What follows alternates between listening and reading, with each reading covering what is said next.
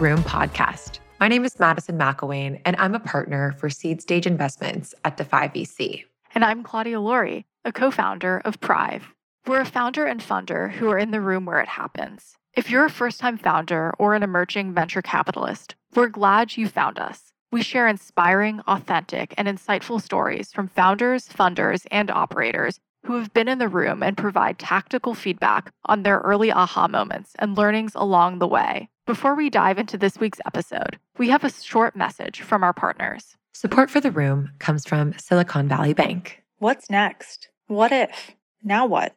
Silicon Valley Bank understands these questions can keep founders up at night, like Claudia. For over 35 years, Silicon Valley Bank has helped high growth companies through scalable financial solutions, plus insights and expertise that many other banks just can't. Which could be why 50% of US based venture backed tech and life science companies bank with SVB. Learn more at svb.com slash next. Silicon Valley Bank, built for what's next.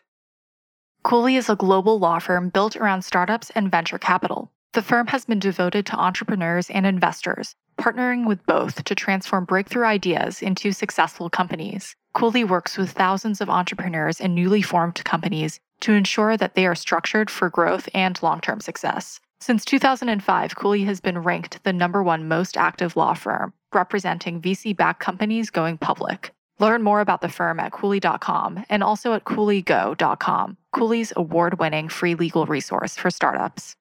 As the world begins to reopen and investors, founders, and operators are looking to what's next, Claudia and I wanted to provide an episode that directly addresses questions we're getting surrounding the future of work. On today's timely episode of the Room podcast, Claudia and I sit down with two CEOs who are innovating on the new normal Frank Weishaupt and Roy Hirshland. Frank is the CEO of Owl Labs, a video collaboration technology company that provides the inclusive meeting experience remote participants need and deserve. Roy is CEO and co founder of T3 Advisors, a global real estate firm that inspires companies to think more strategically about real estate and their workplace. Roy shared not only about his perspective on the future of work, but also the future of his own company, which recently merged with Savills out of London. Both of these CEOs shared perspectives as experts, given what their companies do, but also as leaders for their own employees. In today's episode, we explore insights and tactical advice surrounding the future of work, including the hardware and software tools needed to empower a hybrid work culture, leadership's vital role as reopening yet again brings transition, and multi-generational perspectives on navigating a crisis while empowering employees to thrive at work. Before we get started with our conversation with Roy and Frank, Claudia and I sat down with Yvonne McCaig, a managing director at Silicon Valley Bank, for a closer look at their recent Future of Work report, which informed our conversation in this episode.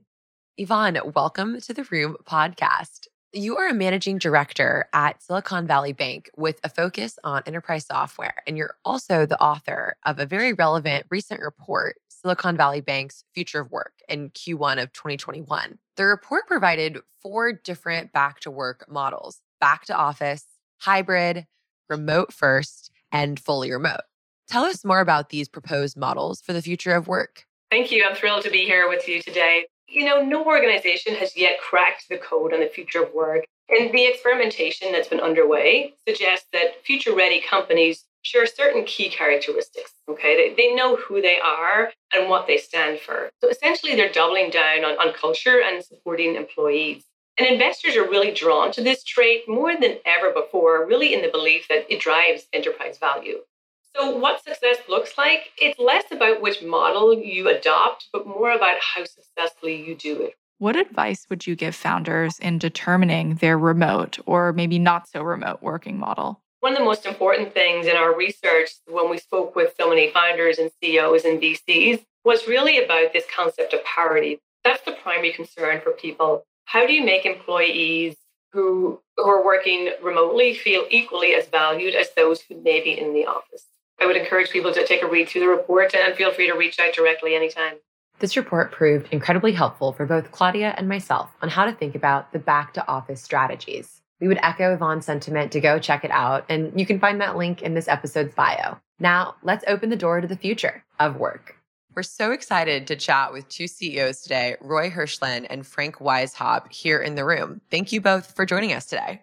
Thanks for having us. to be here. Yeah, thank you. Both your companies are helping founders and tech companies navigate the future of work. And before we dive into our discussion about how this is evolving rapidly in the workplace, especially as reopening is happening in real time, we'd love to share a bit more about both of your backgrounds, starting with Roy. You're CEO and co founder of T3 Advisors. Tell us a bit more about who T3 is and what you do and the founding journey. Sure. Again, it's great to be here. My founding journey started at Procter and Gamble out of college and what a wonderful place to learn about the power of brand and storytelling. I believe that at the heart of everything we do, it, it is about telling a story, what's important to us, so I was very fortunate to learn from one of the best companies in the world, uh, selling wonderful products like Pringles potato chips. But it was a really great place. And then I ended up in in real estate. I worked for 12 years for a big traditional company, and it was great. And I was running the group, working with tech and life science companies at towards the end of the 12 years. And I had my Jerry Maguire moment. For those who've seen the movie, I just felt that I was drifting from what was in my heart and what I thought was best for these companies and these customers. And so myself and two other gentlemen just left and started T3, which we started it not because the world told us that there were just were not enough real estate brokers out in the world, but that entrepreneurs were just starting to think about placemaking and the power of workplace in hiring and, and attracting and retaining people. And wouldn't it be cool to start a company focused totally on innovators and helping them think about where in the world they should locate and how to design and how to think about all that goes into that. So that's we launched T3 six weeks before 9 11. So it was already a rough time in the economy, and then 9 11 hit. And I, I got to tell you, as an entrepreneur's journey, while it was very scary and difficult, I think T3 success lends itself a lot to working through challenging times. And we had three huge customers RSA Security got sold to EMC and Macromedia and a big biotech company, Immunogen, and they were very loyal. And, and from there off, we went. And we just celebrated our 20th anniversary. We've done thousands of projects all over the world. It's been an honor to be a founder and a CEO and attract incredible people. And I was honored a few years ago by Ernst & Young as an Entrepreneur of the Year. And last night, T3 merged with a big public company out of London. So this is an incredible podcast to tell you that our journey now is taking an incredible twist that I'm pleased to announce. It was completely happenstance that it happened, but we had been approached a couple years ago about why don't we take the magic that's T3 and bring it to the world? You're in four cities and you got 40, 50 people. What if we can find a way to do that? And I'm reluctant, like most entrepreneurs, but off we went for two years having this conversation with a wonderful company out of London called Savills. They're publicly traded. And the goal is to T3 will be an operating business within Savills to keep the magic and the dream and what we do, helping entrepreneurs alive. So as of 12 hours ago, our journey continues just in a little different way. And I've got some cool new customers, but I, it's been just amazing to be an entrepreneur and to meet incredible leaders around the world. And I'm so excited to just do it in more places. So. First of all, congratulations. That is very exciting. And we really should have Google alerts turned on for this podcast because I missed that in my morning brief this morning. I got my phone, the you know, LinkedIn's kind of blown up, but I'm just so proud of my team. I'm so grateful for literally thousands of just loyal CEOs and customers of ours and our continued passion for what is the world of work going to look like? And that's why we exist. That's what we do. That's what we think deeply about, about the human experience in, in spaces and remote work now. It's really fitting given, as this year has shown, the future of work is global. And so we'll be excited to dive into what the merger means for your company going forward, as well as really how this shifts your strategy in thinking about the future of work as a global experience. Frank, uh, let's switch over to you for a second. You're the CEO of Owl Labs. Tell us a little bit more about what Owl Labs does and what your journey to joining Owl was like. Yeah, first of all, I wasn't aware that I was supposed to come with any corporate news that was going to be a big breaking story here. I have no mergers or funding to discuss, but I thought it'd be valuable to tell you a little bit about OWL because it leads into the founder story. I like to think about OWL and call OWL Labs an experience company. We make meetings more productive through hardware and software, and our flagship product, the Meeting Owl, is a smart 360 degree camera speaker microphone that makes meetings far more inclusive for remote participants. In fact, The company was founded in 2014, really on the premise of supporting hybrid meetings, which, as you can imagine, that trend existed for a long time and was growing, but has been dramatically accelerated by the pandemic. So the meeting owl sits at the center of the table and it really acts as the director of the meeting. So it has a panoramic strip for the remote participant. It has a panoramic strip up top, which gives full perspective of what's going on in the room. So you don't aren't surprised by any new participants that may be joining. And it gives a full view of the room that way. And then on the bottom part, it essentially gives you a direct view of the speaker. So we use audio and visual cues to determine who is speaking. It splits the screen as many as three times if there are simultaneous conversations going on. So it's incredibly easy to use. It works with all the major video conferencing platforms and it's Wi Fi connected. So it gets smarter through new software that we're able to deliver via over the air updates. How the company was founded, the co founder and CTO, Mark Schnittman, uh, who's still here at Owl Labs, he actually managed a remote team.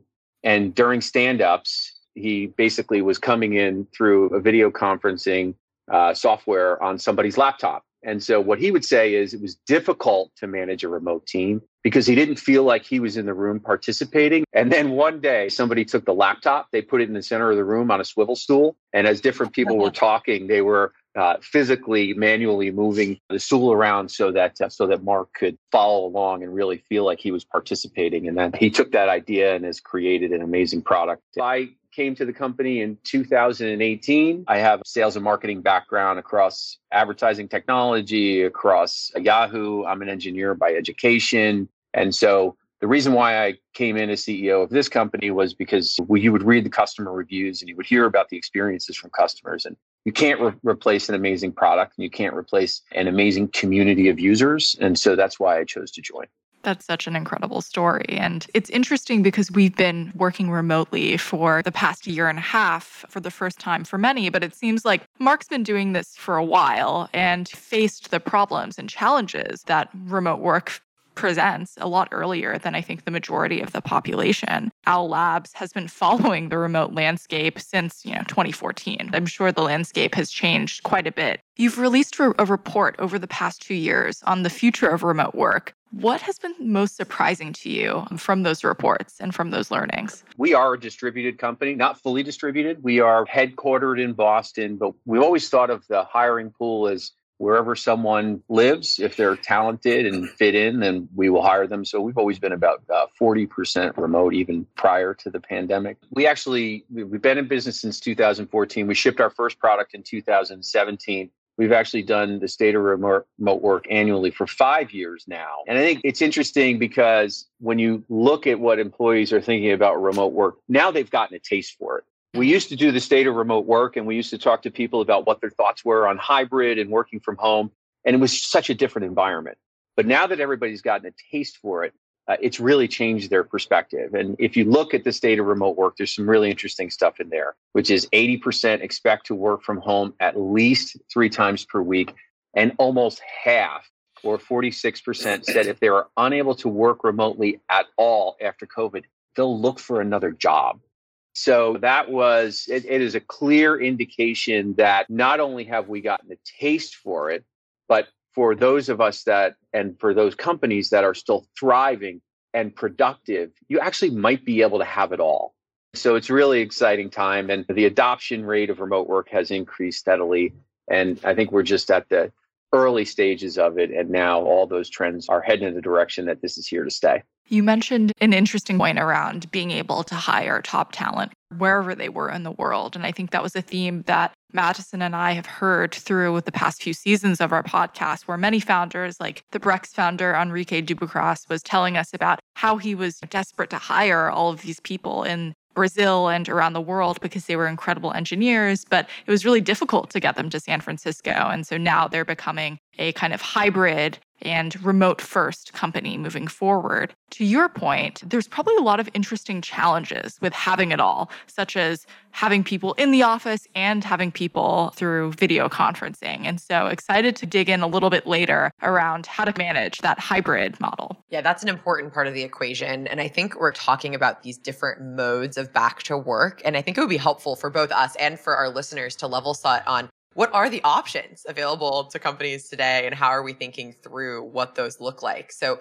Silicon Valley Bank's Back to Work Future of Work report talks about four different modes of how this work style will go forward. And perhaps for our conversation today, we can dive in and use this framework. And actually, we'd be curious to know if there's a fifth mode that you guys have been thinking about. But as I understand them, there's back to office, business as usual, what it was prior to the pandemic, hybrid, so some in person, some in the office, remote first. So the notion is you will be remote. However, there might be opportunities to be in a central shared space, and then fully remote, i.e., distributed work, likely not very much in person activity. Do those sound all encompassing to you in terms of the different conversations you're having across your companies and with your customers? Yeah, absolutely. First of all, I actually don't think this is a new thing. I think it's what's new is companies being forced to think about it in a new way. I can tell you that T3, as a real estate company, uh, six years ago, went to a completely untethered activity based work mode. So, in other words, no one had an assigned seat, let alone office. As CEO, I would come in to one of our offices and do my work. And if I needed a private space for the day, I'd book a private space. But if I wanted to be out working with the teams, I'd be out in the open space. I honestly didn't care whether Claudia was in the office or working from home. Just get your stuff done. We've been that way for six years, and I, I can tell you it's been fantastic. We will always have a physical presence, whether it's myself or my, now my new colleagues at Savills, because we believe there's a lot that gets done in person that can only get done in certain manners in person. That doesn't mean remote employees who don't have an assigned office can't still interact. But I think for a lot of companies, having that opportunity for physical presence is really important. I would just say we think the biggest issue is going to be the management of these new modalities of work. It's super easy to say, we're going to go hybrid and Frank can come in Tuesdays and Thursdays and I'll come in Monday and Wednesday. Trying to manage that is really hard. What if everyone shows up on the same day? What if all the executives come in on a Wednesday and half the team's out? Well, the people who went in are clearly on the fast track. So it's really complicated to try to figure out how to manage this, let alone, as you mentioned, equity. Like, how does someone calling in on a Zoom call, the people sitting in the office, going to feel with their with their colleagues? So, I actually we're pretty hopeful. We think coming out of this, work is going to be a healthier experience. I think companies are going to be able to engage with their employees better. Sounds like every listener will be getting a Owl device gift with purchase for uh, listening to this episode to uh, enable what Roy is discussing. We can talk about that offline, Frank. I want a commission, Frank. I want a commission. Every everybody can have one for uh, nine hundred ninety nine dollars per year. small fee, small fee. Yeah, no, it's interesting, Roy, hearing you say that. Total plug here, but we actually have a company we invested in during the pandemic who is called Office Together, and they're really trying to manage and be that HR software behind what you discussed, which is who's here what day? Have they filled out their health questionnaire? Are they going to have a seat? Are they not going to have a seat? And that's in the early days because these companies didn't really need to exist in the way that they would today. But that feels like a definite area of opportunity that we're watching on the early stage investment side. I'd be really curious to see what you guys find that's out there to help you manage it that's not human. How can we automate this experience? I'm getting a ton of due diligence calls from VCs about the, the prop tech facility management space, right? This pandemic has created a lot of opportunities and for new tools for sure. And Frank obviously is with a company that's got a great tool. I've spent a, this year counseling a lot of founders around calm is contagious. It's a great phrase that there are a lot of reactions and conclusions people jump to early in the pandemic. And I think this thing still has time to play out as to the future of work yeah. and how companies think about it. So just gather data, survey your employees, think about your customers, think about it in a strategic, objective way as, as opposed to emotional. And it's easy to get emotional in this kind of, an, or particularly the environment we were just in. No, that makes a lot of sense. I was talking to, as a founder myself, and I was talking to a few founder friends of mine. We all started our businesses in a fully remote environment during the pandemic. We don't know what it's like to work in an office full time. And as it feels like things are opening up, people are going back to the office. Our friends who are working at larger tech companies are already hybrid back in the office. There's a lot of sort of confusion or trying to like wait it out to see what other startups do when thinking about actually going back into the office, if at all. What advice would you give founders who have never been in the office when thinking about a back to work strategy? I would go visit a company that's in the office, talk to a fellow founder, understand how it's working. I am thrilled that chief people officers are now at the center of real estate and workplace conversations. 15 years ago, it was pretty much a CFO led conversation. So it's cost. Yeah, it's a driver of human behavior, office space and real estate. And so having chief people officers, I think, at the center of the conversation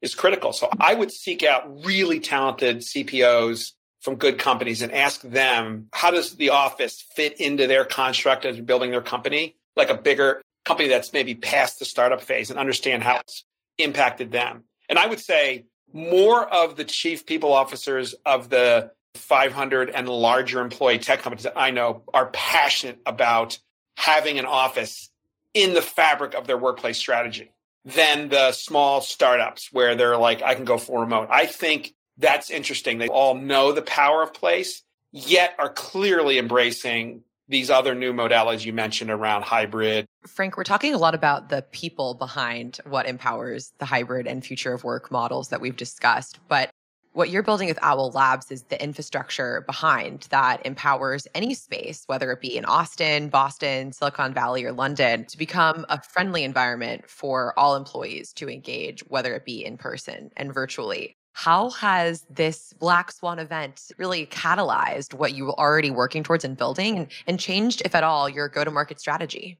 Yeah, it actually hasn't changed our go to market strategy. We've been pretty consistent because we were following the idea of supporting hybrid work all along. You know, I think the difference now is before there were multiple offices being connected and there were video calls being done, but now you can pretty much assume that almost all of your meetings will have at least one remote participant. So think about that. So we went from a world where I came from a company prior to Owl Labs where we didn't do video at all, even when we were working with our remote offices. But now companies like that, all they're doing is video because everybody's so used to it. It's so much more effective. And that's where our technology certainly comes in because it's, if you're a fly on the wall in a video conference because you're at home and you're not as productive as you would have been in the office, that's where this all breaks down.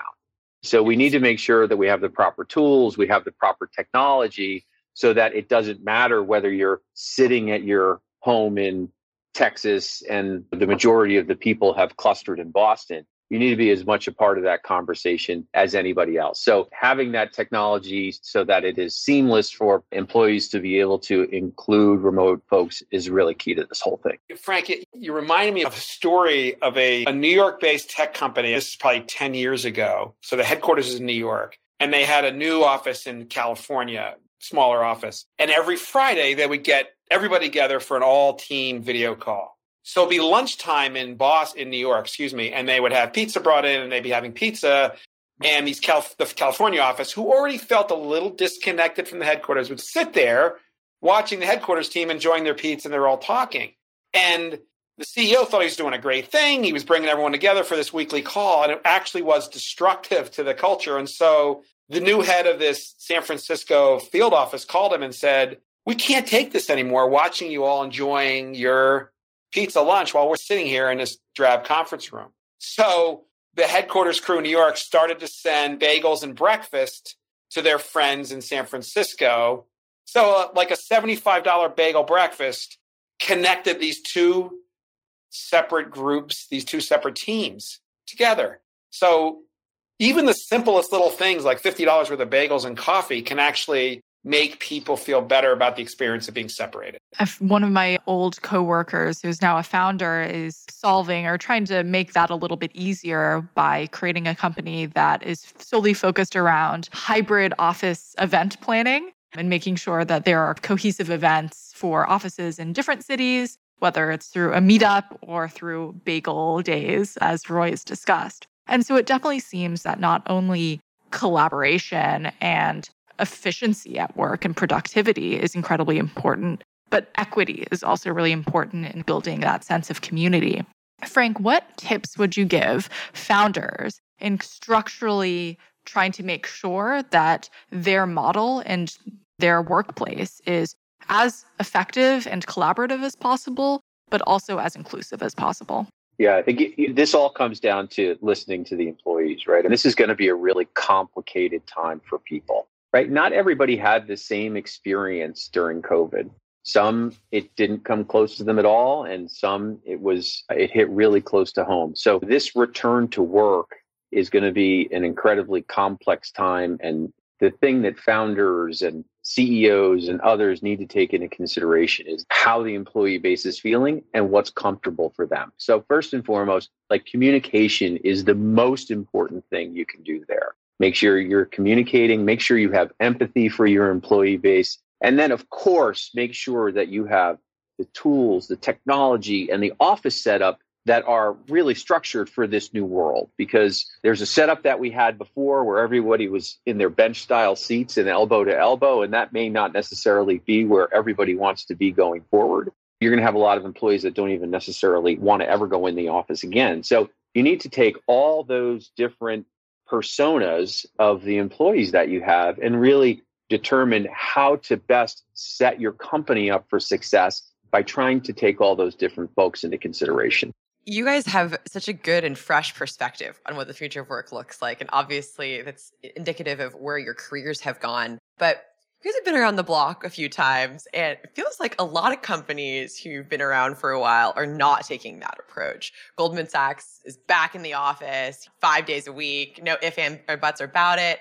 Curious about your perspectives on why companies are choosing that path, if you think there's a, a strong reason to go that route, and what that's going to look like for those employees who might now start looking at other companies and say, really, honestly, Goldman, it's not worth it. Yeah. And you know what? And you're going to lose those employees, right? I think we've seen even some tech companies come out with a really strong stance and they've said, uh, we're an in office culture. And then their employees are like, hold on a second. That may not be what I want going forward. And that's talent that companies can't, it's so expensive to recruit. And it's so expensive to get tenured folks to be able to contribute at the levels that they do that I think, honestly, I think it's foolish for companies to just make assumptions that the way they did it before the pandemic was the way that it needs to be done. Maybe because they're a company that's 100 years old and that's the way they've always done it. They need to reevaluate those models now. Otherwise, they risk losing their really important talent, which is what the key is for all these companies to be successful.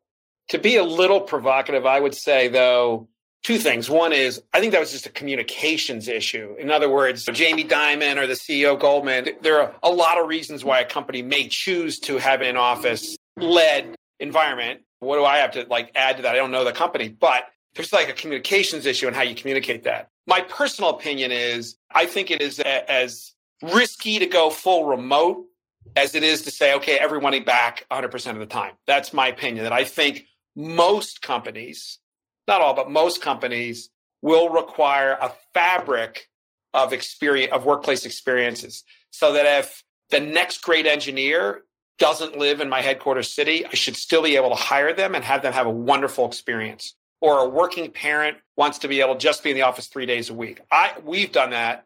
I think that's critical. So my opinion is this whole remote first or fully in office, I think are going to be two years from now, more of the outliers, and most will be more of this hybrid mixed experience. That's my gut. So I think the mistakes have been around communication more than actual strategies. Mm-hmm. And yeah, I, I, think you're right. You said it right earlier on, Roy, which is I think you're going to give this a little bit of time to find its way because I don't think that you can put a stake in the ground right now and say, this is how we are going to operate for the next X period of time. I think you have to be a little bit flexible. I think we have to see how things go. And I'll tell you right now, locally in Boston, I have more employees than I have seats. But I'm not racing out to get more space because I'm not sure what exactly what the employee base is going to wind up doing over time here. All I know is that we've set up a culture of accountability. I mean, we hire people to do jobs. We don't hire them so we can watch them work.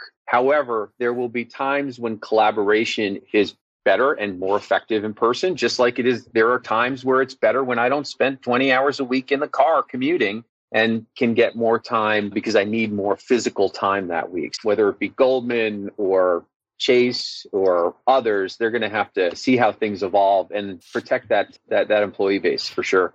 Hey, Madison, you said, I think, refer to Frank and I have people who've been around the block. I just wanted to make a comment on that. I was on a um, webinar the other day, and uh, the person referred to later stage workers.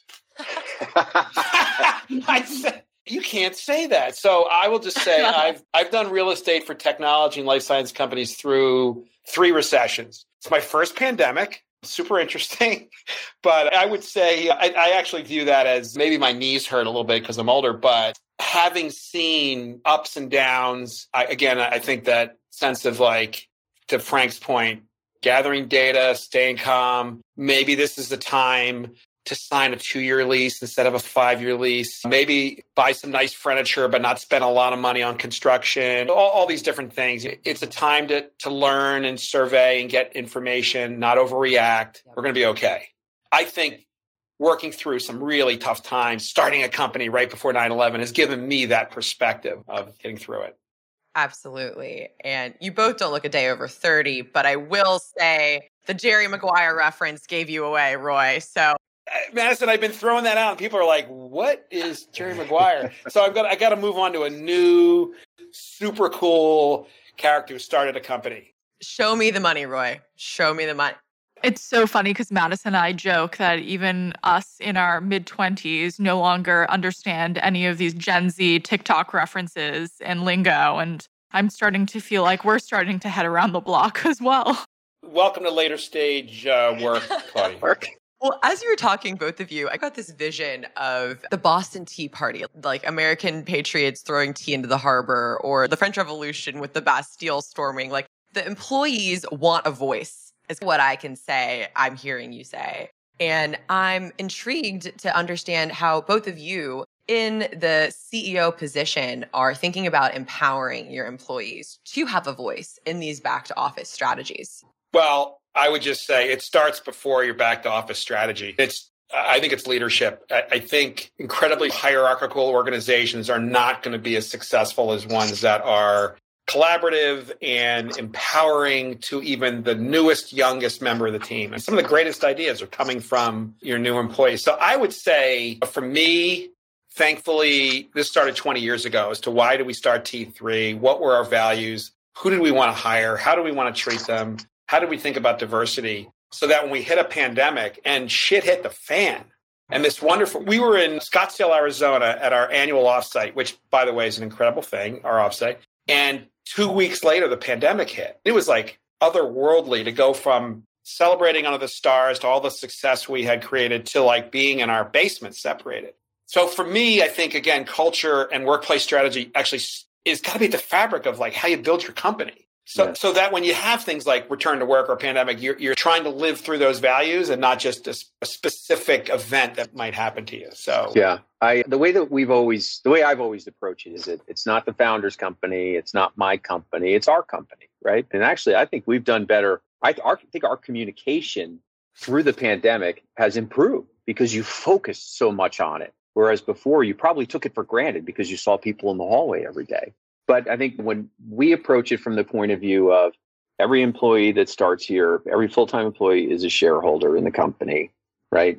And therefore, they're owners in the company and they get to drive the culture. They get to drive a lot of the decisions that we make. Of course, not everybody's always going to agree with every decision that is made. And ultimately, I'm the arbitrator uh, a lot of times, but they know that they have a voice in the old days, predate myself, Frank will remember this, but if you walked into an office building in the lobby, there was a directory on the wall and it would have not just the company's names, but it would have like key executives of the company on the directory uh, on the wall. Every day you'd walk in, it would just remind people, well, those are the people that matter here at this company, and the rest are workers and don't really matter. And I think the last 25 years has brought a whole new way of thinking about teamwork, collaboration and and just really listening to your team. Now, not every company is good at that, but I would say if you look at the companies that succeed, that's core to their values is thinking about their team, listening, and creating a great workplace strategy that people want to come to work every day, whether that's over a Zoom or in the office. It's been so interesting, at least in my lifetime, to hear trends around the importance of getting a corner office. And then all of a sudden, it was all about open floor plans and collaborative working in the office and offices and campuses, Googleplex and, and the Apple offices. And now it's definitely remote and hybrid. And it seems like that's going to play a, a role in how we work from home and just work generally moving forward. Do you think that the shift away from being on a campus, being in Silicon Valley, being in San Francisco or other tech hubs is a permanent dynamic shift in the tech world? San Francisco is far from dead. It, it is the heart of a huge part of our innovation economy. So there's New York and, and Boston and Austin and Denver. I think new cities are going to come up and be super interesting. So Nashville is no longer considered like a second tier city, right? In the tech world. Columbus has got a lot of activity, Cleveland. So I think San Francisco, New York, and Boston are like here to stay for a long time, but we are going to see growth in other new cities around the country.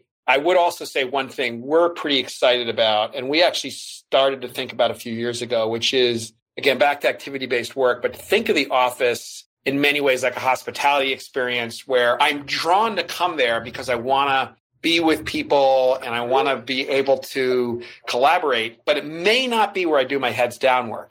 I may be doing heads down work at home or in a coffee shop, but I want to be there to to socialize and to collaborate. So we may see a shift in some of the design of office space to take on more of a hospitality feel. I was talking to a big tech company in Silicon Valley who was talking about remaking part of their headquarters campus into a retreat center. So when teams were previously thinking of going off site and renting a hotel for an event and meeting, they would actually come to the headquarters campus to use it more for a retreat center.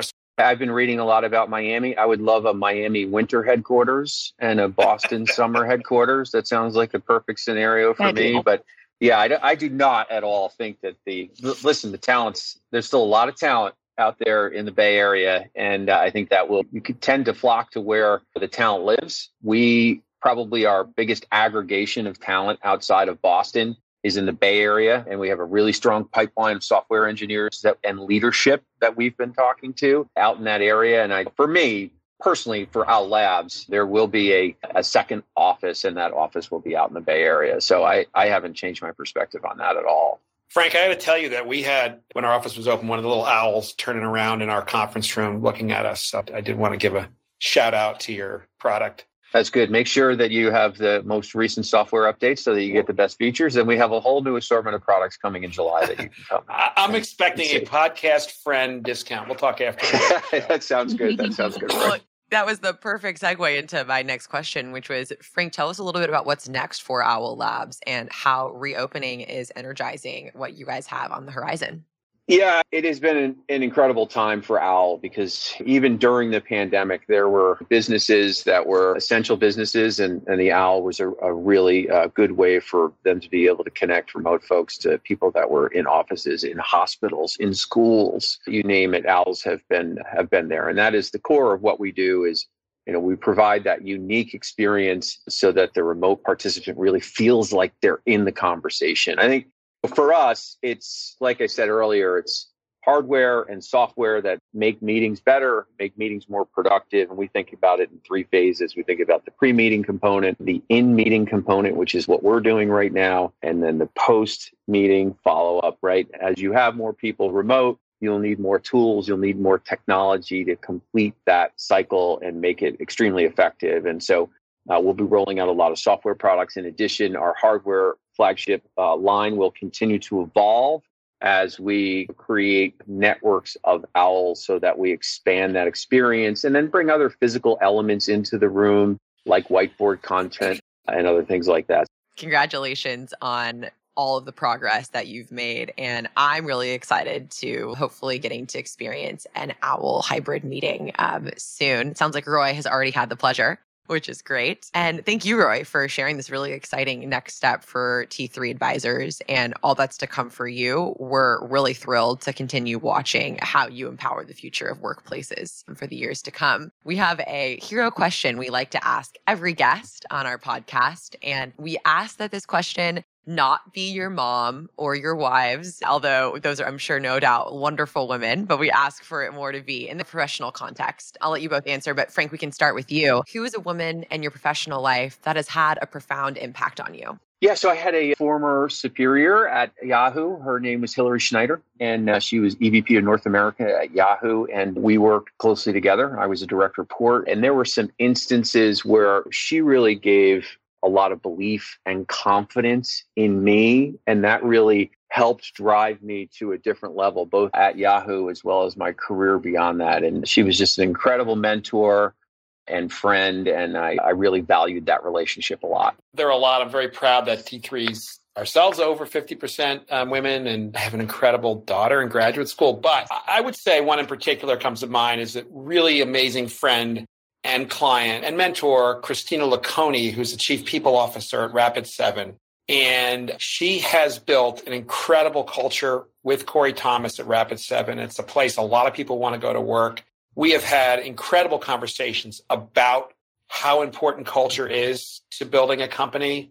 And I've been honored to just to just listen and learn from her about really how talent drives great companies forward and how she and I can work together, our teams, to improve it in the work we do. But Christina is a really incredible person. Thank you so much, Roy and Frank, for sitting down with us today. It's been incredible to hear about your journeys and what's to come, and also what's to come with the future of work. It's been a really insightful conversation. And I'm sure Madison and I have both taken a lot of your advice and wisdom, and we'll be noodling on what the future of working looks for us. So, thank you so much for joining us on the room today.